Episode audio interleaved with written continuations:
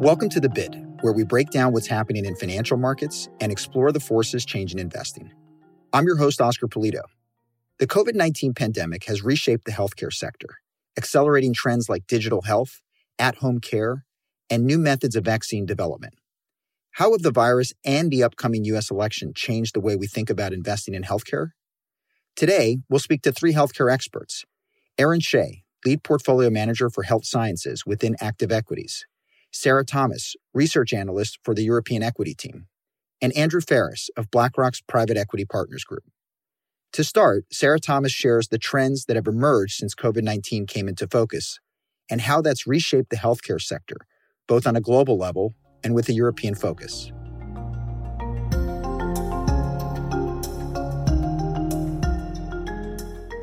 So, curious to hear your views on the trends that have emerged in the healthcare sector since the pandemic began. I know the healthcare sector is quite broad and diverse, but are there actually any areas that we've seen fall out of focus? So you're absolutely right. It's a fairly huge topic at the moment. In the short term, we've seen loads of trends that I hope don't stick. We've seen patient stocking of drugs. We've seen pressure on elective procedures, a shrinking oncology market, for example. But luckily, moving through the third quarter, we've seen those trends start to reverse, which is really encouraging. I'm hoping to see maybe greater adherence to medication for patients, particularly given the link of comorbidities to COVID. We're definitely seeing increased use of technology and digital in terms of diagnosing patients, drug marketing, and maybe even how they're running clinical trials. Other trends, perhaps the importance of vaccines might come to the forefront. That sounds relatively simple, perhaps, to people in the US, but regions like China have never really had proper vaccination programs. More on the medtech side, very much an ongoing trend of people moving away from hospitals into more outpatient settings. This definitely started before, but because of the pressure in the hospital system, it's absolutely being accelerated. And then perhaps more as we think about the life sciences segment. I think we should have greater confidence in the funding environment for R&D. I think COVID has certainly highlighted the importance of that. And I'd hope that maybe we start to see greater use of diagnostics as well, being able to diagnose people and treat people better. You asked about trends that might be weakening. The two that I may be keeping an eye on firstly on the consumer side will depend on the depth of the recession but you know how people choose to spend their money for example, will they go for dental implants or buy the latest hearing aid? That's going to be important. Increased cost generally of doing business is going to be a bit of a negative trend that will impact the margins, I would say. CapEx spend as well is probably an important one. We were just entering a big CapEx cycle as hospitals were upgrading their imaging equipment, for example. And I think going forward, governments aren't going to have as much money and hospitals are certainly going to be struggling. So I wonder if we might see either a reduction in CapEx or perhaps just being more selective. Maybe they don't need that next robot, for example. It's fascinating to hear all the different moving parts. I'd like to go back to you mentioned digital medicine, and we've heard a lot about telemedicine this year. And I'm just curious, do you see this changing the usage of that as economies begin to restart? I mean, presumably, if we go back to normal at some point, people will just start going back to the doctor's office, won't they? I think it's going to be a mix, really, when you talk about digital. Telemedicine I agree with you. I think people will probably start going back to the doctor a reasonable amount, but it will completely depend on the reason. There are certain things, whether you just need a quick prescription or something that will absolutely still be done digitally, I think. Areas where you need to be examined, where doctors aren't as comfortable, I think people will come back relatively quickly. In terms of selling drugs, again, I think salespeople prefer face to face contact. So I think that will probably revert back as quickly as possible. Other areas, when I talk about digital, they're starting to develop apps, for example, to help patients track symptoms better. And that links directly into the doctor's office. They're starting to run clinical trials using digital endpoints. Marketing, they've been doing virtual conferences, for example. There are definitely aspects of this that are likely to stick around for the foreseeable future it sounds like kind of a balance in terms of how people will engage in going back to the doctor. And you also mentioned the vaccine. I have to admit, I'm one of those people that still squirms at the thought of getting a vaccine, but I can't wait until we have one for COVID. I'll be rushing to the doctor's office or however it'll be administered. So, how has that race towards the vaccine progressed? Where are we in terms of actually having this cure?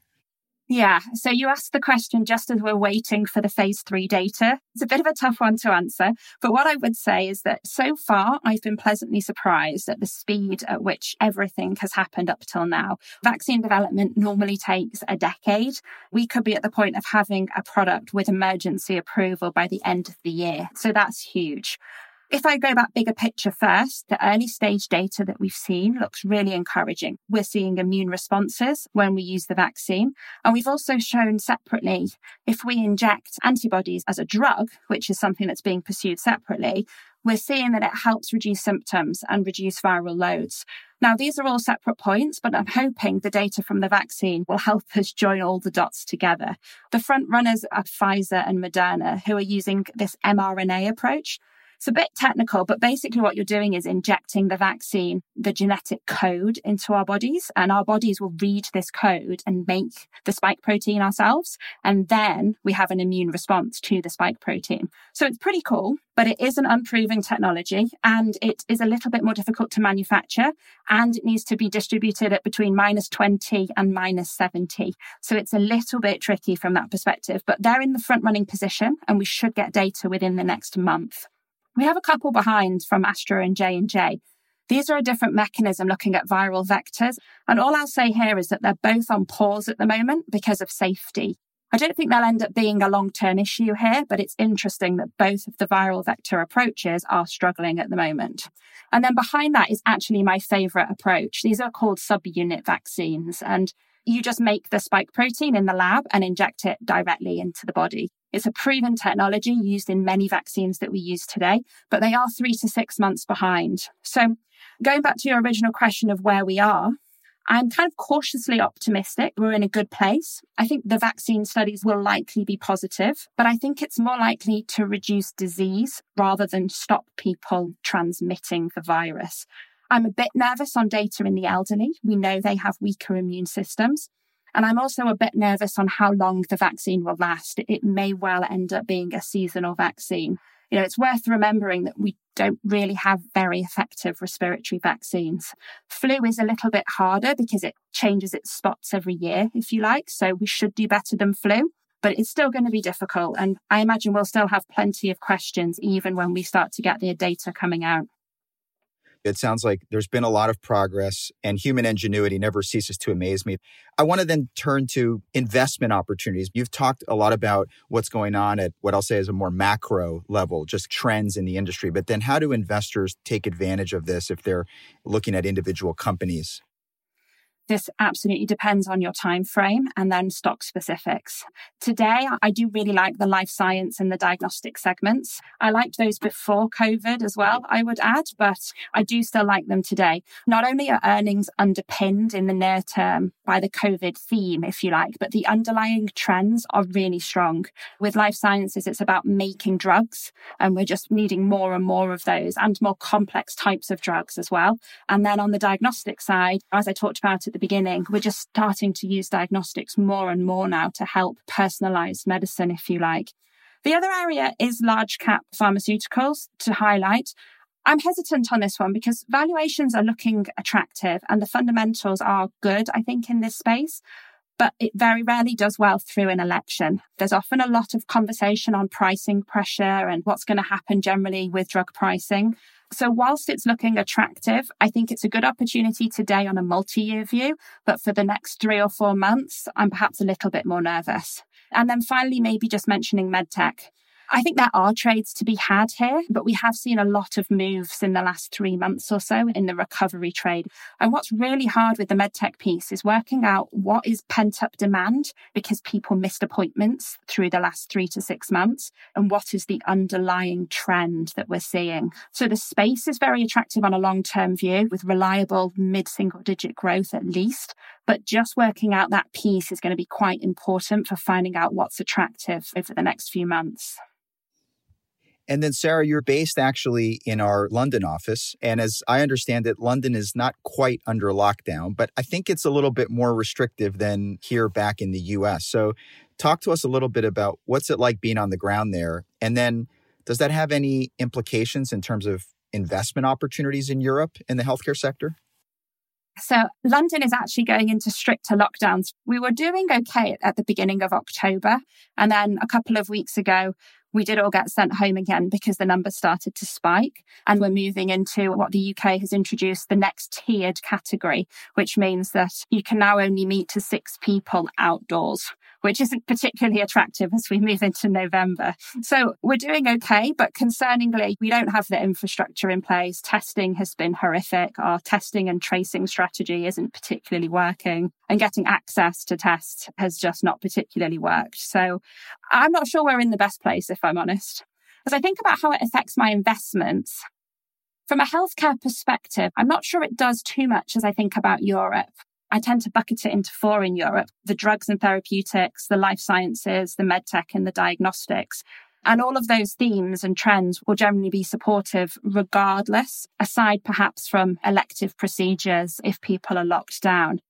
When you think about the globe, though, the US has a lot more ways to invest in healthcare. There's a lot more segments. You could own healthcare insurers, for example, hospitals, managed care businesses, even healthcare IT has its own segment on the market. So I think there's a broader way that you can play the theme through the US. But here in Europe, we still have enough choice to make some money for our clients.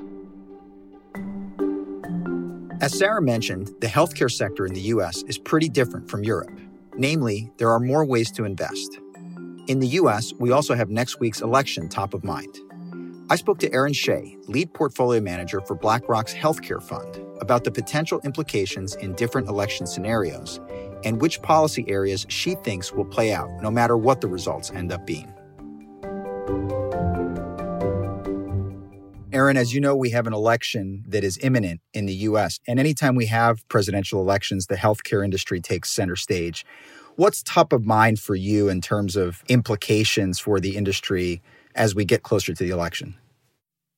monitoring the potential policy changes is definitely a very important focus for us. If we look at the polls, it does look like Democratic sweep is the most likely election scenario. However, Democrats would probably only have 51 to 53 seats in the Senate, which lack the 60 votes that are necessary to pass major legislative changes. Therefore, we view any changes will likely be limited in scope. In terms of the specifics, Biden would likely want to expand Obamacare, which could be a net positive for health insurance companies. Public plan could be proposed, although our work suggests that the passage is unlikely. Elsewhere, drug pricing could be a focus. Here, we think the devil will be in the details. While some form of drug pricing reform is likely, we view the drastic scenario as a low probability.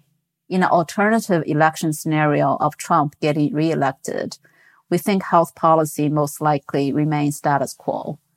Although Obamacare repeal is a concern, taking healthcare coverage away from 20 million Americans is politically very challenging, especially during COVID. We would expect the ultimate outcome to be moderated. So net net, while we see a lot of rhetorics on healthcare, the actual changes likely be more muted. And so just to kind of dissect that a bit, you mentioned scenarios under a more Democratic administration versus a more Republican administration, essentially the incumbents winning, what are the policy areas you expect will be the same regardless of the result? We would expect the policy to continue to favor value based care, meaning that the care will become increasingly focused on quality and outcome as opposed to quantity. And this will help to manage healthcare cost increases. For example, there will likely be a continued push to lower cost settings such as home care. We also expect regulation around telemedicine to become more robust. Elsewhere, drug pricing is a bipartisan issue. We would expect some changes likely, but unlikely drastic. Erin, as you talk about some of these policy areas that you expect to play out, regardless of the result of the election, how should investors think about that when they're investing in the healthcare industry? So we think companies benefiting from such policy shift should have very strong fundamental momentum and represent attractive investment opportunities. For example, telehealth. We're still very early in the adoption curve even though COVID has fast forwarded the telemedicine adoption, we've seen a six-fold increase in the use of telemedicine services during the first half of 2020. And we believe this trend is here to stay. But we're seeing very widespread investments from hospitals, from physicians investing in telehealth capability. And we think consumers have also starting to get used to this model. We think there's still a lot of room for continued adoption. We also believe that business models that provide care away from hospitals, such as outpatient surgical centers, as well as home care will continue to gain momentum as well. I think the penetration is still relatively low and many kinds of care can be taken care of at home instead of being done at more expensive provider sites such as hospitals. You mentioned trends that have been accelerated due to the COVID 19 pandemic, like telehealth and wider adoption of at home care. How has the healthcare industry changed since the pandemic hit the US? Yeah, Oscar, you're right. The healthcare industry has definitely been at front and center during this pandemic. The industry has put in tremendous effort developing COVID vaccines, drugs, as well as diagnostic tests. We believe ultimately the combination of vaccines and drugs will really take the world out of the pandemic. And the fast pace of vaccines and drug development speaks to the innovation power of the industry. For example, we've seen more than 150 vaccine programs get underway, and we expect to see some pivotal vaccine data released before the end of the year. COVID-19 has catalyzed some structural shift in healthcare. And it seems like these days there's a lot of talk of the second wave, that it's coming, or maybe it's already here in the US and it's hit other parts of the world. So I'm just curious, in terms of the path forward, what is that path forward? How do we get out of this? And is the US on a different path than the rest of the world? So I actually think we've been in the one wave. The first wave just really never stopped. The ultimate path forward, I would think, is really going to depend on the vaccines and drugs. There's obviously a lot of focus on vaccines, but I actually think drugs will be important component as well. The elderly and people with underlying diseases tend not to respond to vaccines as well as healthy adults or young people. So in those population, I think the drugs will actually be very important if those people still get sick, even when we get vaccine. And I think that ultimately the whole world is the same boat. And if one country is not under control, the whole world is not safe. And the vaccines and drugs will ultimately help get us out of the pandemic. Erin and Sarah both discussed how the coronavirus pandemic has reshaped healthcare, particularly in the public stock market. But what about companies that aren't listed on a stock exchange? we turn to Andrew Farris of BlackRock's private equity partners to talk about what's changing in private markets. Andrew, your role is in private markets rather than the public stock market. So, can you just take a second to help us understand what that means? Sure. Private markets includes investments in companies that aren't publicly listed on a stock exchange. This could include venture capital, growth equity, and leveraged buyouts.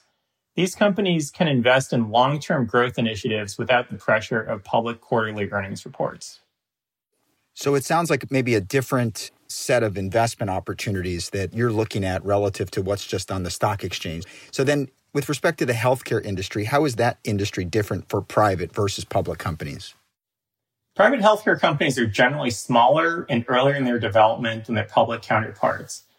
On the early stage side, healthcare venture capital investment activity has risen a lot in recent years, and that's most notably happened in biotech, which has been driven by advances in drug research and improved environment for exiting via IPO or sale to strategic buyers.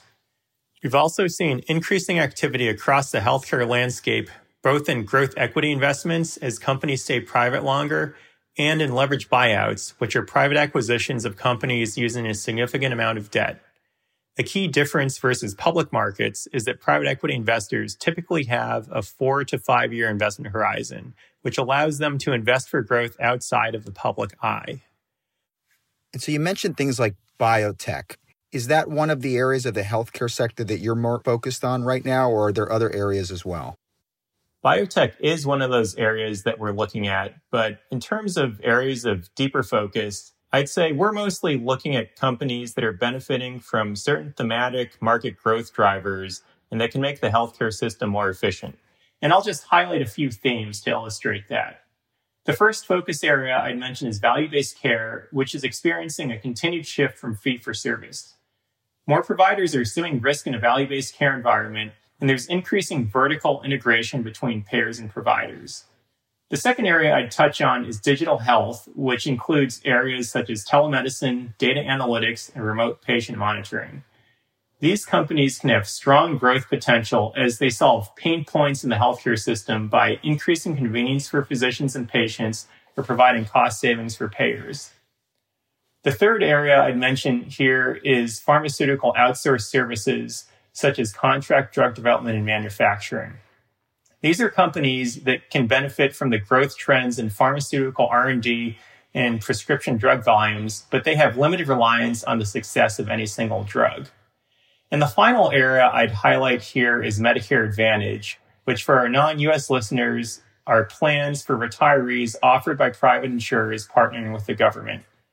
The Medicare policy addressable market is growing fast with 10,000 seniors reaching age 65 every day and they're increasingly choosing Medicare Advantage as it can offer lower premiums and more benefits.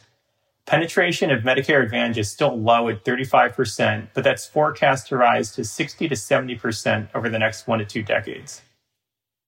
Some of the things that you're mentioning were benefiting from trends that were already in place before COVID 19. For example, an aging population. It's sort of well known that there's a number of parts of the world that are getting older, developed markets in particular. So, how do you see the aging population around the world impacting the healthcare sector? That's a great point, Oscar. And I'd say that the world is really at a steep point in the aging curve right now, and that should continue to propel growth in the healthcare sector over the next few decades. In the US, we'll have the baby boomers aging through their 60s, 70s, and 80s and the over 65 populations in emerging markets such as China and India are expected to triple over the next 30 years. So these are major demographic trends which should continue to support the demand for healthcare. And that's because spending increases pretty dramatically as people age. If you just look at some data in the US, healthcare spending per person is about three times higher for those 65 and older versus working age people. And a key reason for that difference is that the elderly have higher incidence of chronic conditions such as heart disease, cancer, diabetes, and high blood pressure. These are conditions that require ongoing treatment and monitoring, so they'll continue to support demand for healthcare providers, pharmaceuticals, medical devices, and diagnostics. Andrew, as we mentioned, you're looking at companies in the private markets and you're investing for the long term. So I'm just curious, where do you see the industry moving in the next 10 or 20 years? I'd say we expect to see significant changes across the healthcare landscape. And there's a few areas that I'd highlight here. So the first is that the industry will move more towards an integrated approach to caring for the patient. This would really represent a shift from today's typical care model where doctors are often focusing on treating a single issue. We could see primary care physicians playing a central role in coordinating patient care across a team of other providers. And to support this more holistic care model, electronic health record systems will become more integrated across providers. The second point I'd highlight is that where doctors see patients will shift to more convenient and cost effective locations enabled by advances in technology. We've seen the adoption curve for telemedicine pulled forward by several years due to the COVID 19 pandemic and expect that its use will continue to be widespread in the future. There should also be a continued shift of medical procedures from the hospital to outpatient settings. And the final point I'd make here is that advances in technology will support both preventative care and improve patient outcomes. We'll see an increased adoption of wearable devices that send health data to providers and allow them to proactively see patients and address potential issues before they become acute. We also expect advances in personalized medicine to allow better customization of therapies for individual patients.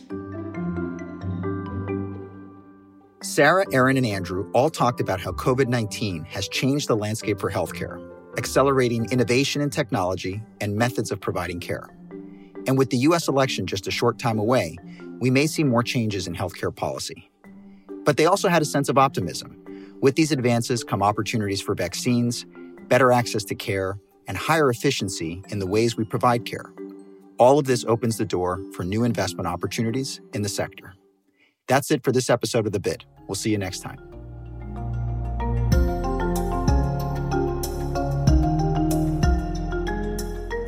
This material is for informational purposes and is prepared by BlackRock, is not intended to be relied upon as a forecast, research, or investment advice, and is not a recommendation, offer, or solicitation to buy or sell any securities or to adopt any investment strategy. The opinions expressed are as of the date of publication and are subject to change. The information and opinions contained in this material are derived from proprietary and non proprietary sources deemed by BlackRock to be reliable and are not guaranteed as to accuracy or completeness. This material may contain forward looking information that is not purely historical in nature. There is no guarantee that any forecast made will come to pass. Reliance upon information in this material is at the sole discretion of the listener. Past performance is not indicative of current or future results. This information provided is neither tax nor legal advice, and investors should consult with their own advisors before making investment decisions. The value of investments and the income from them can go down as well as up, and you may not get back the amount invested. In the US and Canada, this material is intended for public distribution. In the UK, this is issued by BlackRock Investment Management UK Limited, authorized and regulated by the Financial Conduct Authority. Registered office 12 Throgmorton Avenue, London, EC 2N 2DL. Telephone plus 44 020 7743 3000. Registered in England and Wales, number 202 0394. For your protection, telephone calls are usually recorded. BlackRock is a trading name of BlackRock Investment Management UK Limited. In Singapore, this is issued by BlackRock Singapore Limited, co registration number 2000 101 43N. In Hong Kong, this material is issued by BlackRock Asset Management North Asia Limited and has not been reviewed by the Securities and Futures Commission of Hong Kong. In Australia, issued by BlackRock Investment Management Australia Limited, ABN 13 006 165 975 AFSL 230 523 BIMAL. The material provides general information only and does not take into account your individual objectives, financial situation, needs, or circumstances. In Latin America, this material is for educational purposes only and does not constitute investment advice nor an offer or solicitation to sell, or a solicitation of an offer to buy any shares of any fund. No securities regulators in Latin America have confirmed the accuracy of any information contained herein. The provision of investment management and investment advisory services is a regulated activity in Mexico, thus is subject to strict rules. For more information on the investment advisory services offered by BlackRock Mexico, please refer to the Investment Services Guide available at www.blackrock.com/mx. Copyright 2019 BlackRock Inc. All rights reserved. BlackRock is a registered trademark of BlackRock Inc. All other trademarks are those of their respective owners.